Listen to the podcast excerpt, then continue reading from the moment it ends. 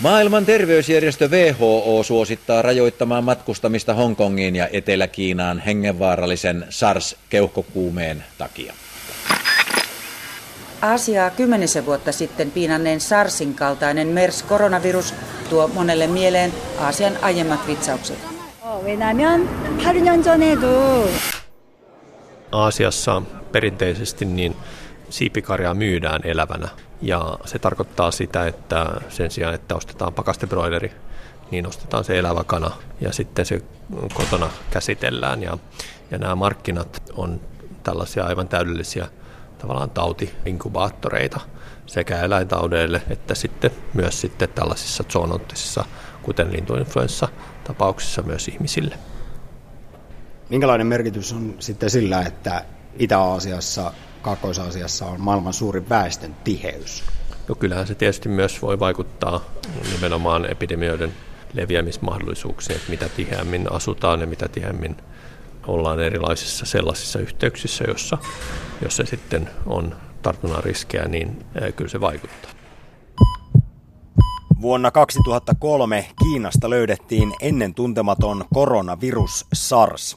Se aiheutti epidemian satoja kuolemia ja maailmanlaajuista paniikkia. Samaan aikaan Etelä-Koreasta lähti puolestaan liikkeelle nykyinen H5N1 eli lintuinfluenssaepidemia. Nyt samassa maassa leviää SARSin sukulainen MERS, joka sekin löydettiin vasta muutama vuosi sitten. Näiden lisäksi nuoria modernin ajan vitsauksia ovat muun muassa sikainfluenssa, Ebola ja HIV-AIDS. Tätä listaa kun katsoo, niin voi tuntua siltä, että me elämme pelottavien virusten sikiämisessä poikkeuksellista aikaa. Näin ei kuitenkaan ole.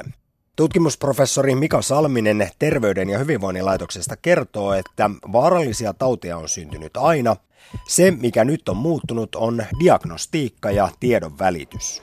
Näitä on todennäköisesti ollut maailman sivu, mutta niitä ei vaan ole pystytty sillä tavalla tutkimaan, mihin mahdollisuudet nykyään on olemassa. Ja, ja myös tietysti tiedonvälitys nykyään on aivan toista luokkaa, että me tiedetään siitä, että Koressa on tämmöinen tilanne – 200-300 vuotta sitten, niin ei oltaisi tiedetty yhtään mitään asiasta. Miten uudet taudit ja supervirukset sitten syntyvät? Pääasiassa ihmisten ja eläinten kanssakäymisestä. Arvion mukaan 60-70 prosenttia kaikista infektiotaudeistamme on niin sanottuja zoonooseja, eli eläimistä ihmisiin siirtyneitä. Esimerkiksi MERS on onnistunut alkujaan tarttumaan ihmiseen kamelista. Yleensä siis uudet ihmiselle vaaralliset taudit tai ihmiselle tautia aiheuttavat mikrobiinfektiot syntyy sillä tavalla, että, että jokin aikaisemmin esimerkiksi eläimille tautia aiheuttava mikrobi muuntuu sillä tavalla, että se pystyy sitten myös ihmisiä tartuttamaan ja, ja sitten myös oleellinen asia on myös se, että pystyy tarttumaan eteenpäin sitten ihmistä toiseen. Tämä on yleensä se uuden taudin synty, että niistä on esimerkkejä paljonkin historiassa esimerkiksi influenssa, uudet influenssapandemiat on, on tällaisia. HIV-AIDS on sellainen tauti ja, ja muitakin on esimerkkejä. Miten usein niitä tapahtuu, niin sitähän me ei voida niin kuin loppujen lopuksi tietää, mutta sellaiset, jotka niin kuin tällaisen uutiskynnyksen tai meidän tarkemman kiinnostuksen kohteeksi joutuu, niin kyllä niitä nyt kerran kymmenessä vuodessa joskus useamminkin ilmaantuu. Kyseistä zoonoosia tapahtuu siis vähän väliä ja on tapahtunut kautta historian. Mutta yksi uusi superpöpöjen lähde on syntynyt vasta aivan viime vuosikymmeninä ja siihen syypäänä on vain ihminen. Antibiooteille vastustuskykyisistä bakteereista on tullut lyhyessä ajassa vakava kansanterveydellinen uhka. Antibioottiresistenssin johtava asiantuntija Jari Jalava Terveyden ja hyvinvoinnin laitoksesta. Ja tämä, tämä uhka realisoituu eri puolilla maa, maapalloa vähän eri tahtiin. Tämä pohjoisessa, Pohjois-Euroopassa meidän resistenssitilanteemme on suhteellisen hyvä, mutta tietyissä osissa maapalloa, Euroopassakin, esimerkiksi Etelä-Euroopassa, tiettyjen bakteerien osalta resistenssi kehittyy erittäin hälyttävästi ja huonoon suuntaan. Eli tämä on koko ajan paheneva kansanterveydellinen ongelma. No antibioottien holtittomasta käytöstä on puhuttu kauan Niitä syötetään ihmisille, mutta paljon myös karjalle, kaloille ja käytetään yleisestikin maanviljelyssä. Onko tässä Jari Alava suurin syy näiden superbakteerien kehittymiseen? Kyllä, antibioottien käyttö on se tärkein syy, miksi antibiootille resistenttejä bakteerikantoja valikoituu ja, ja niitä esiintyy. Toinen, toinen tärkeä tekijä on tietysti se, että ne pääsee leviämään tietyissä ympäristöissä. Mutta tähän täytyy sanoa, että antibioottien käyttökin vaihtelee hurjasti eri puolilla maapalloa ja nehän on ollut meille varsinkin kliinisen, kliininen käyttö erittäin tärkeää. Mutta mitä vähemmän me käytämme antibiootteja, sen pienempi riski sille, että syntyy uusia resistenttejä bakteerikantoja. Pitääkö se paikkansa, että uusia antibiootteja ei ole tullut juuri lainkaan esimerkiksi viimeisen 25 vuoden aikana, mutta sitten näitä antibiooteille vastustuskykyisiä bakteereja, niin sanottuja superbakteereja, on kuitenkin kehittynyt sitäkin enemmän? Tämä pitää paikkansa ja ei pidä paikkaansa. Se, se pitää paikkansa siinä mielessä, että uusia antibiootteja on kehitetty suhteellisen vähän. Se on, antibioottien kehitys on hidastunut selvästi tässä 70-80-luvulla tai niiden jälkeen. Mutta toisaalta ihan viime aikoina on tiettyjä bakteereja kohtaan kehitetty uusia antibiootteja, jotka on tullut ihan kliiniseen käyttöön. Eli tiettyjen bakteerien osalta tilanne on huono, uusia antibiootteja ei ole näköpiirissä ja tiettyjen kohdalla taas se on parempi, että uusia on tullut, tullut ö, käyttöön. Ja mitä tulee taas resistenttien bakteerien kehittymiseen, niin tilanne ei ole missään nimessä mennyt parempaan suuntaan, vaan aina on tullut uutta ja uusia resistenttejä bakteerikantoja.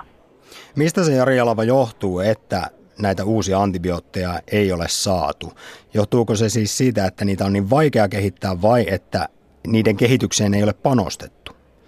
Se johtuu molemmista asioista, että antibioottien kehittäminen on kallista, niin kuin lääkkeiden kehitystyö yleensäkin.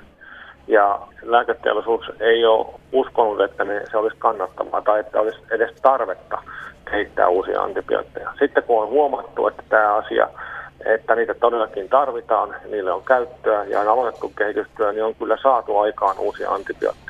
Mutta toisaalta taas tietyt bakteerit on erittäin, vai, niiden kohtaan on erittäin vaikea saada uusia antibiootteja. Ja siellä sitten ei ole päästy eteenpäin riittävän nopeasti. Eli ei ole, ei ole saatu näitä uusia antibiootteja. Tilanne on siis se, että superbakteereja syntyy, kun antibiootteja syödään, mutta uusia antibiootteja ei taas juuri kehitetä, joten suunta on huolestuttava vaan miltä näyttää tulevaisuus laajemmin uusien ja vaarallisten kulkutautien kanssa. Onko esimerkiksi mustan surman kaltainen maailmanlaajuinen pandemia enää nykypäivänä mahdollinen vai pelkkää Hollywoodia? Tutkimusprofessori Mika Salminen. Tämä on hyvä kysymys eikä siihen aivan yksiselitteistä vastausta ole. Se kuitenkin tiedetään, että siis se pandemia on mahdollinen, että tulee uusi tauti, jota vastaan ei ole, ole vastustuskykyä, joka sitten leviäisi siis laajemmiltikin ja miksei voi jopa koko maailman, maailmaan levitä niin kuin nyt sikainfluenssa teki. Mutta se vakavuusaste todennäköisesti olisi matalampi nykyaikaan kuin mitä sama pöpö olisi aiheuttanut aikaisemmassa maailmassa. Silti tietysti täysin poissuljettua ei ole, että, että syntyy jonkinlainen täysin uusi, jota vastaan ei ole sitten hoitokeinoja sellaisia muuta kuin ylläpitäviä. Että kyllähän sellaisia uhkatilanteita on muutama viimeisten kymmenenkin vuoden aikana ollut. SARS-epidemia, joka meillä oli vähän yli kymmenen vuotta sitten, niin oli kyllä aika lähellä tilannetta, jossa se tavallaan olisi lähtenyt leviämään laajemminkin.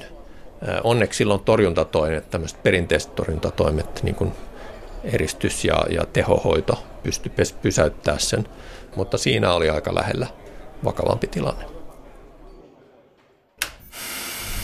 Terveet henkilöt, välttäkö käyntejä kodeissa ja sairaaloissa, joissa on influenssasairaita.